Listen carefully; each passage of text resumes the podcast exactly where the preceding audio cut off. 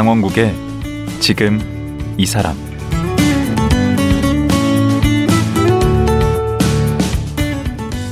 안녕하세요. 강원국입니다. 혹시 파이어족이란 말 들어보셨나요? 영어로 경제적 자유와 조기 퇴직의 앞글자를 딴 말이라네요.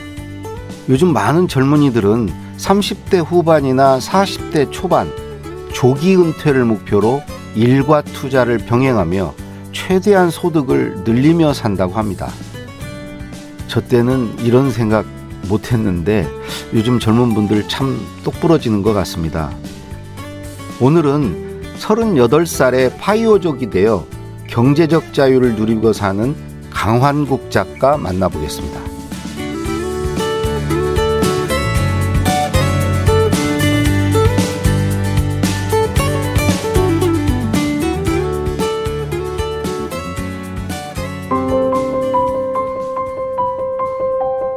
강환국 작가는 독일 함부르크 대학을 졸업했습니다. 대한무역투자진흥공사 코트라에서 십이 년간 직장 생활을 했습니다. 공포와 탐욕에 휩쓸리지 않는 자산 배분 투자를 통해 연평균 복리 십오 퍼센트대의 수익률을 올리고 이천이십일 년 칠월 만 서른여덟 세에 직장을 그만뒀습니다. 현재 투자 관련 서적을 집필 중이며 유튜브 채널 할 수 있다 알고 투자를 운영하고 있습니다. 최근 경제적 자유를 만드는 스물세 가지 투자 전략을 담은 거인의 포트폴리오를 펴냈습니다. 예, 강환국 작가님 나오셨습니다. 안녕하세요. 안녕하십니까. 강환국, 제 이름이 이제 강원국이거든요. 네. 제 이름인 줄 정말 알았어요. 아, 네네. 아, 이게 무슨 언뜻 보면 강원국 같아요.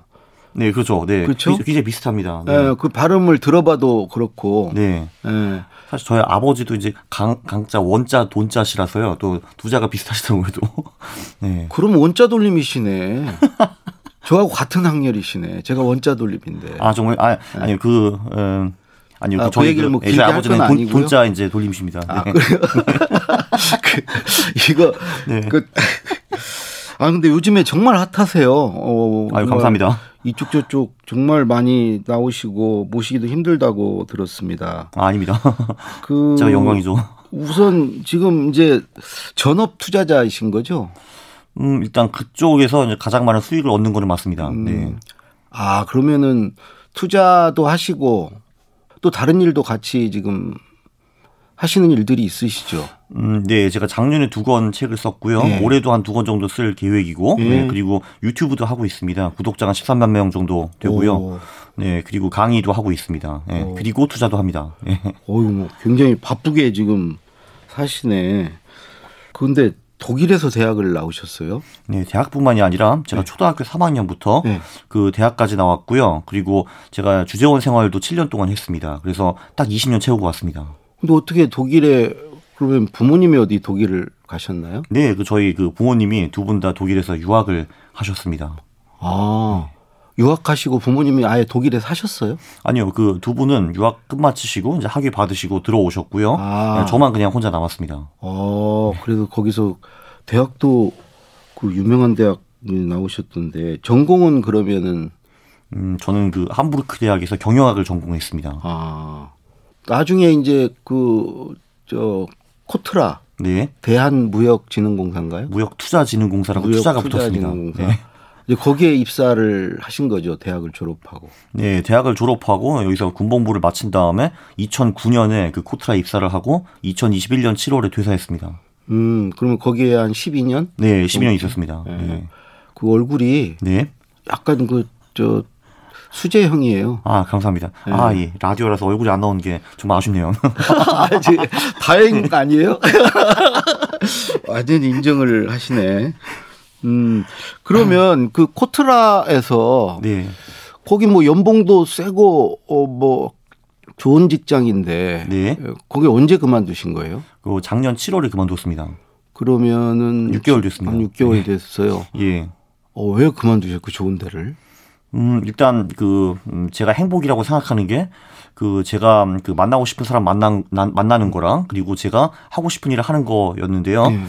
거기서 대체로 제가 만나고 싶은 사람들은 만났습니다. 전 거기 계신 분들 다 좋았거든요, 거의. 네. 에이, 다 좋지 않아요. 그러니까 다는 아니지만 거의 다 좋았습니다. 음. 네. 사실 뭐 어제도 이제 코트라 출신들 만나서 음. 놀고 왔고요. 음. 그래도 지금도 일주일에 한 두 번 정도는 만납니다. 네. 음. 그거는 다 좋은데, 음. 근데 제가 하고 싶은 일은 거기 별로 없더라고요, 코트라에. 네. 그래서 저는 사실 이제 코트라를 좀 종잣돈을 모으는 이제 그 도구로 활용하고 싶었고요. 음. 네. 그 목적을 다룬 다음에 전 퇴사를 했습니다. 네. 그럼 종잣돈을 얼마나 모으신 거예요? 거기 십 년 있으면서? 그 뭐 자산까지 딱 뭐 밝히고 싶지는 않은데 음. 뭐 그래도 한 제 연 지출의 한 백 배 이상은 모았습니다. 네. 연 지출의 백 배? 네. 그러니까 제가 이제 연에 지출하는 네. 금액의 백 배 정도는 네, 있습니다. 네. 음. 네. 그렇게 해서 나와서 지금 육 개월 되셨는데 네. 아, 괜히 나왔다 생각한 적은 한 번도 없어요? 아니요. 이게 나오니까 네. 제가 생각했던 것보다도 더 좋습니다. 아, 더 좋아요? 네.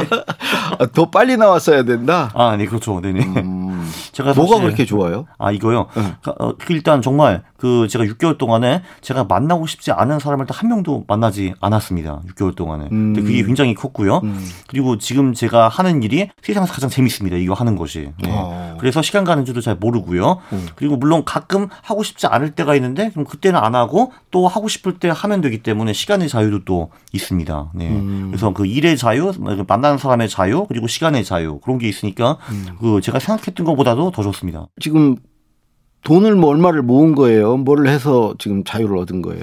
사실 그 이제 많은 분들이 그걸 여쭤보십니다. 어느 정도 돈이 있어야지 음. 경제적 자유에 도달하는 것인가라고 음. 하는데 그 여기서 이제 간단한 버전은 연 지출의 이십오 배 정도 모으면 보통 됩니다. 아, 연 지출의 이십오 배를 네. 모으면? 그래서 예를 들면은 뭐 이제 월 삼백만 원을 쓰는 사람이다라고 하면은 연 지출이 삼천육백만 원이니까 음. 이제 그것에 이십 이십오를 곱하면 됩니다. 네. 아, 그 돈이 종잣돈이 모아지면은 네. 이제 경제적 자유를 누릴 수 있다는 거네요. 그렇죠. 그 경제적 자유라는 거는 노동을 하지 않고도 음. 이제 그 자산만 가지고도 음. 평생 먹고 살 수 있다라는 건데요. 음. 그럼 아마 좀 그 놀라실 겁니다. 어, 그럼 그게 큰 금액이 아니잖아. 삼천육백만 원 곱하기 이십오는 십억도 안 되네라고 생각을 하실 수가 있는데 음. 그 물론 그 십억이 그냥 가만히 있진 않습니다. 거기서 제가 그냥 돈만 빼어 쓰고 이제 원금이 사라지는 게 아니고 그 돈을 가지고 계속 투자는 해야 되죠. 어.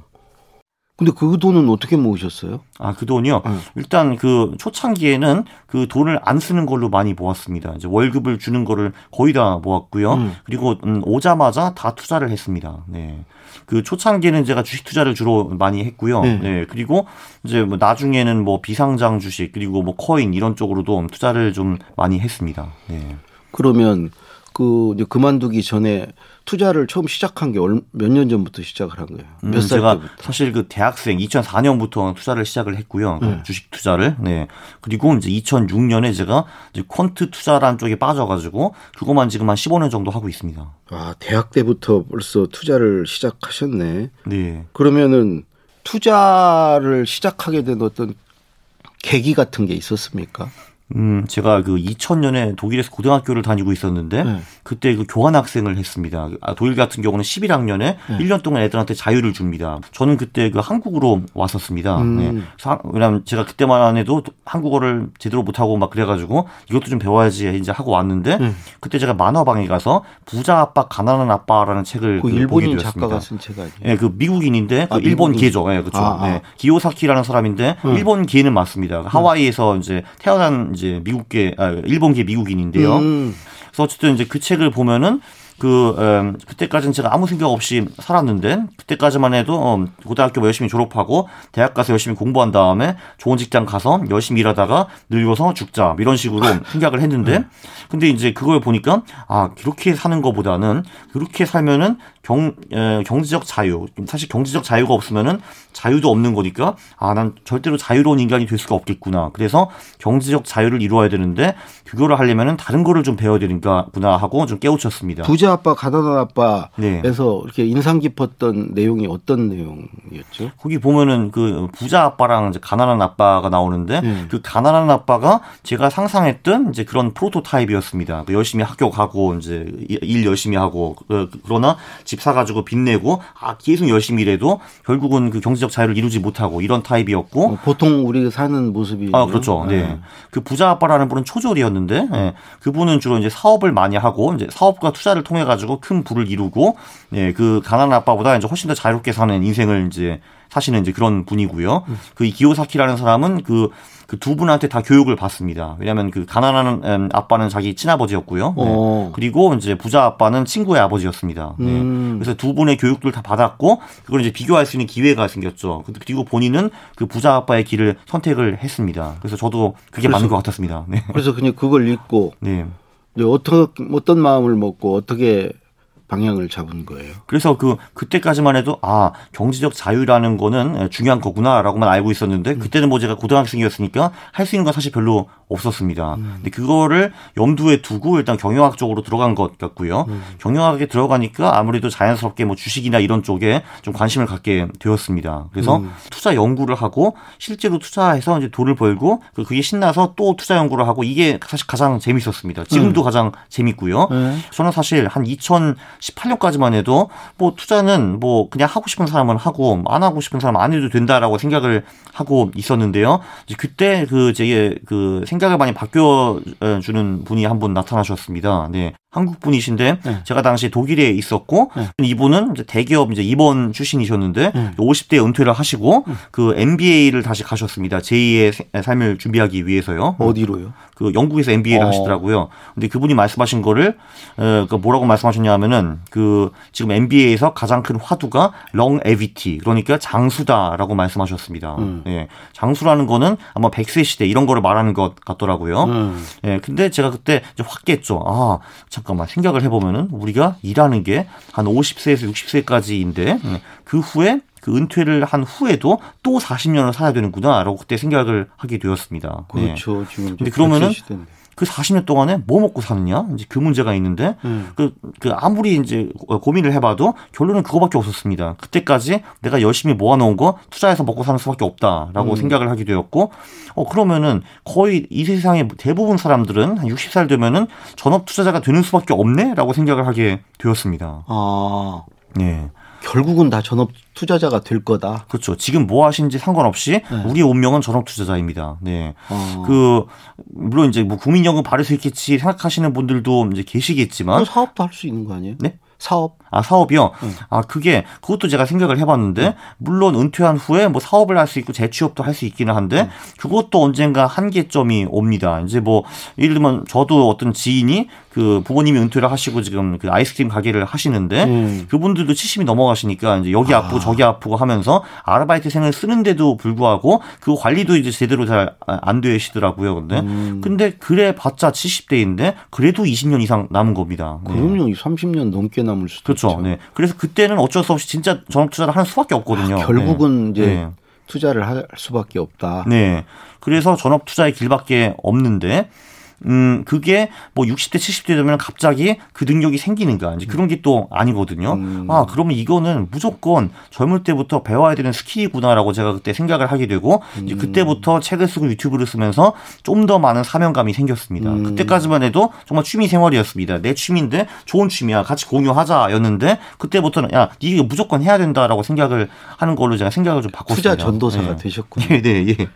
그래서 저는 늘 말하는 게 건강 다음으로 중요한 건 투자다라고 하고 있습니다.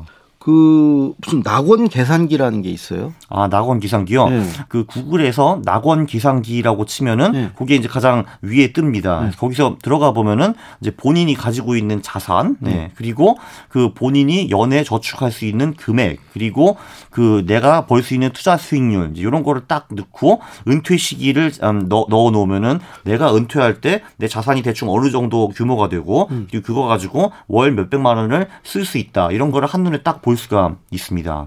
이제 그게 중요한 이유가 뭐냐 하면은 사실 저희가 살면서 그 재무적인 경제적인 목표가 전혀 없는 경우가 굉장히 많은 것 같습니다. 네.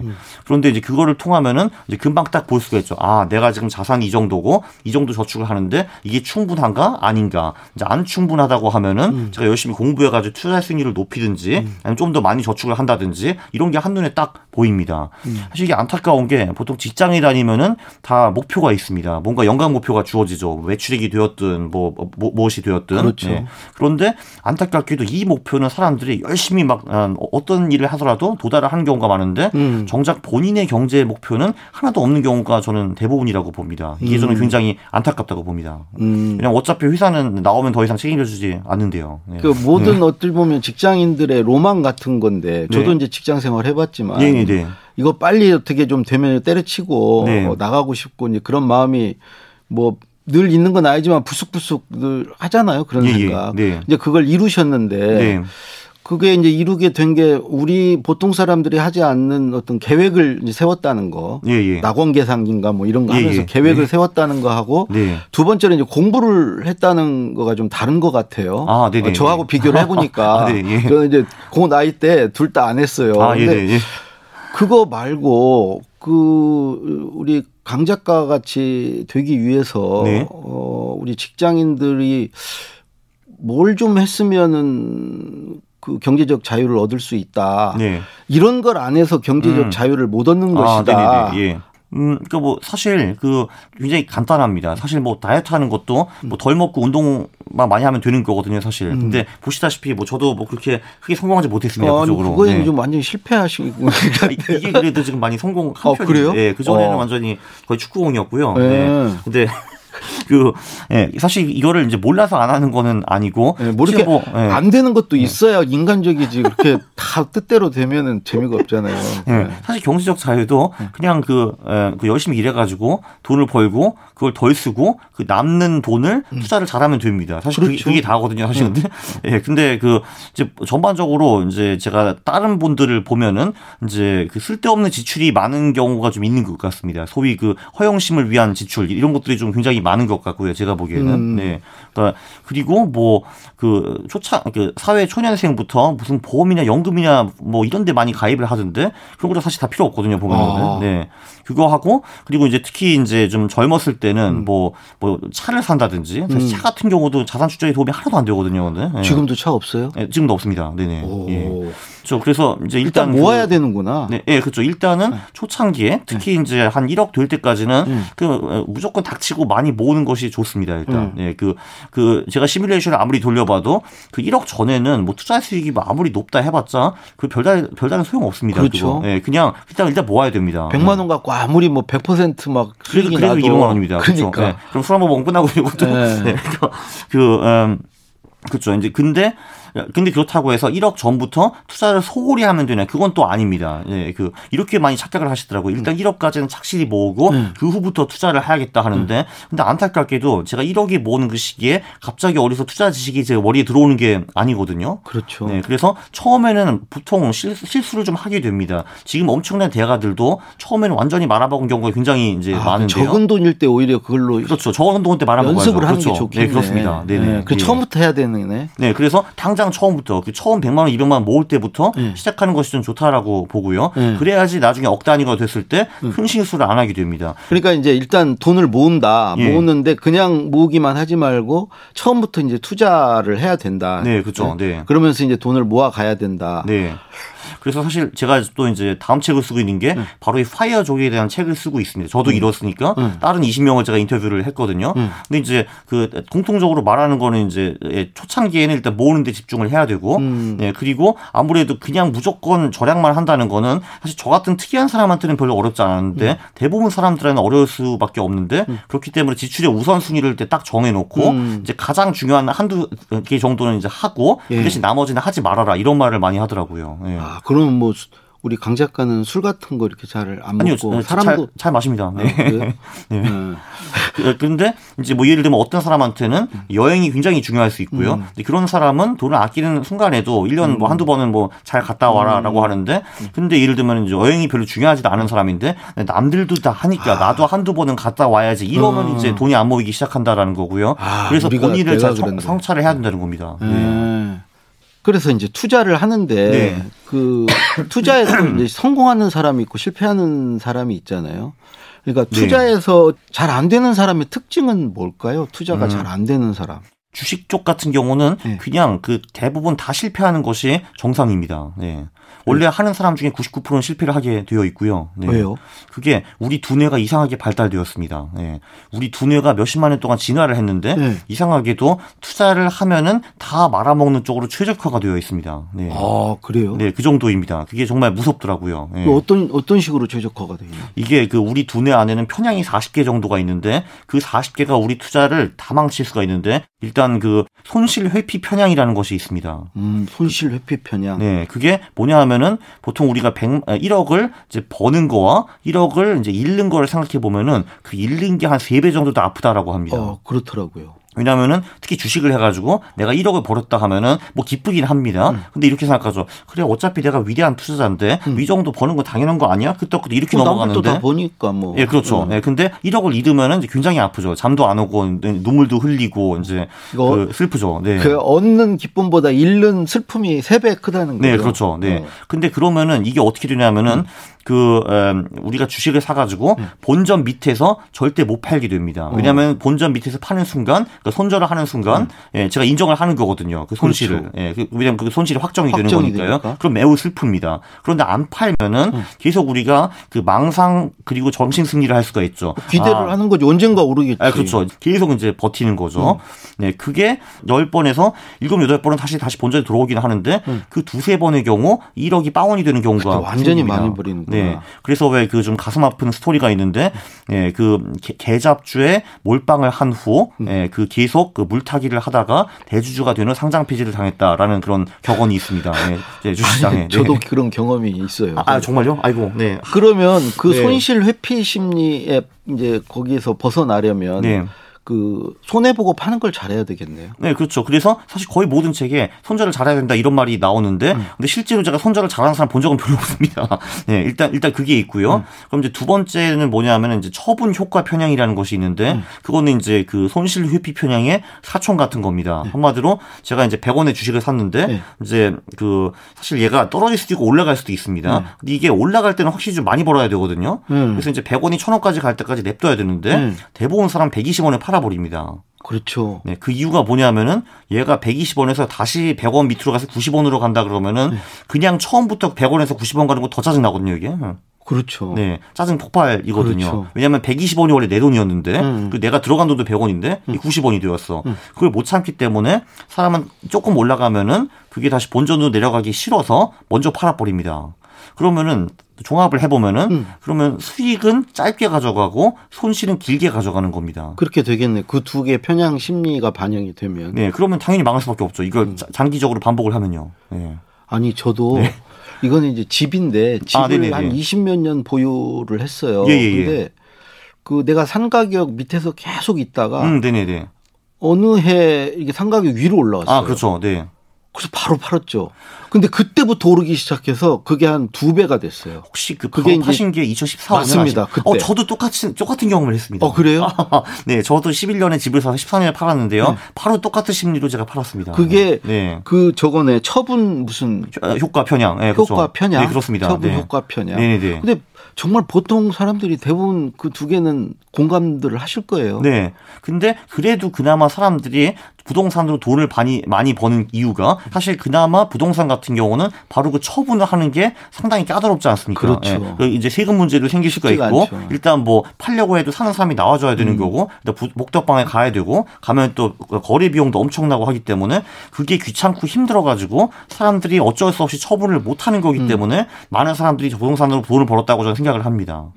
예. 그밖에 저는 저도 지금 주식이 있는데 네네네. 이렇게 몰빵이 돼 있거든요. 이것도 무슨 심리와 관련이 있습니까? 아, 네, 있습니다. 그거는 그, 그 과잉 확신 편향이라는 것이 있습니다. 네. 어. 이게 이제 원시 시대부터 응. 과잉 확신이 굉장히 좋았다라고 합니다. 왜냐면은 응. 옛날에 그 사냥을 가면은 응. 사냥을 잘하는 애는 문제가 없었죠. 걔는 풍족하게 먹을 수 있었는데 응. 사냥 못하는 애는 또 사슴을 놓쳤다 하면은 그러면은 거기서 이제 두 가지 초이스가 있었습니다. 첫 번째, 아, 나는 정말 바보 같은 사냥꾼, 나는 정말 아무것도 못한 인간이네 하면서 응. 우울증에 빠져서 시름시름 앓는 타입이 있었어요. 을 거고 음. 두 번째는 아 오늘은 이제 해가 너무 쬐가지고 사슴을 내가 못 잡은 것뿐이야 운이 음. 안 좋았어 내가 사슴을 때 넘어졌잖아 음. 내일은 잡을 수 있어 음. 하는 게 이제 두 번째 타입인데 음. 당연히 두 번째 타입이 생존하는데 훨씬 더 도움이 많이 됩니다. 그렇죠. 첫 번째 사, 타입은 우울증 걸려서 죽었겠죠. 음. 그래서 우리는 전부 다 그 두 번째 타입의 후예인데. 아. 예. 그러네. 네. 다 죽고 나서 이제 어쩌면 그 그렇게 진화되어 온 거네. 네, 그렇죠. 두 번째 타입으로. 네, 그래서 우리는 전부 다 그 근자감, 그러니까 근거 없는 자신감을 갖게 설계된 인간들입니다. 음. 그, 그래서 그거는 생존할 때 굉장히 좋았는데, 근데 이게 주식할 때는 위험한 거죠. 왜냐하면은 누가 봐도 한 개, 두 개, 세 개 종목에 몰빵하는 거는 위험합니다. 왜냐하면은 한 개 종목에 몰빵을 했는데 어쩌 재수 없이 이 기업이 뭐 어스템 임플란트야. 거기 직원이 천구백을 가져갔어요. 근데 사실 제가 할 수 있는 게 아무것도 없지 않습니까? 그게 그러면은 그냥 망하는 거죠. 예. 그 재밌는데 그 그게 이제 과잉 확신 편향이란 편향이란. 네, 그렇습니다. 거죠? 그 과잉 확신 편향이 우리를 이제 한두 개, 세 개 종목에 몰빵을 하게 만듭니다. 그런데 아, 네. 우리 확증 편향 이런 얘기 많이 하잖아요. 아, 확증 편향. 예, 그것도 있습니다. 네. 그것도 뭐죠? 그건 뭐냐면은 일단 내가 들어간 후에 아 일단 그 제가 보고 싶고 듣고 싶은 것만 보고 듣는 겁니다. 아, 네. 정보를. 네. 근데 문제가 뭐냐면은 음. 일단 제 돈이 들어가기 전에는 저희가 그래도 이제 어느 정도 중립적으로 생각을 할 수가 있는데 음. 내 돈이 들어간 그 후에는 좀 끝났습니다. 그 후에는 우리가 더 이상 객관적으로 생각을 할 수가 없고요. 확증 편향에 사로잡히게 됩니다. 무조건 제가 산 그게 좋아 보일 수밖에 없어요. 그렇구나. 그러니까 그러면 객관적인 판단은 불가능해집니다. 어, 그 부분도 과잉 확신 편향으로 한두 종목에 그냥 몰 몰아서 투자를 하게 되고. 네, 그렇습니다. 그 다음에 이제 그걸 갖고 있는 사람은 정보가 들어올 때 자기의 유리한 정보만 네. 어, 믿는 그. 이건 확증 편향에 네, 사로잡히게 된다. 그렇죠. 그러면 네. 이런 편향 심리를 극복하려면 어떻게 해야 돼요? 네, 그래서 음. 이제 그게 그 퀀트 투자라는 것이 그나마 가능하다고 보는데 네. 그 퀀트 투자라는 거는 그냥 그 규칙적인 투자입니다. 근데 그 규칙을 계량화할 수 있어야 되는 겁니다. 네. 오. 그래서 예를 들면은 싸게 사서 비싸게 팔아라. 이제 이런 예. 거는 퀀트 투자가 될 수가 없고요. 네. 자, 이 퀀트 투자 이거. 이게 아주 생소한 말이긴 한데 이게 좀 예. 혹하거든요. 아, 네네. 예. 그렇죠. 시간이 지금 다 돼서 아이고, 아, 네. 아, 오늘은 이제 네. 이 정도 하고 다음 시간 그러니까 내일 예, 네, 이 펀드 네, 네. 투자에 대해서 본격적으로 한번 파보겠습니다. 내일이 기대가 되시죠, 여러분. 예. 네, 내일 다시 오겠습니다. 네. 그, 예, 그러면 내일 다시 한번 만나서 얘기 나누도록 하죠. 아, 예. 그럼 네. 내일 또 뵙도록 하겠습니다. 예, 오늘 감사합니다. 네. 감사합니다. 예. 투자 분석 전문가 강환국 작가였습니다.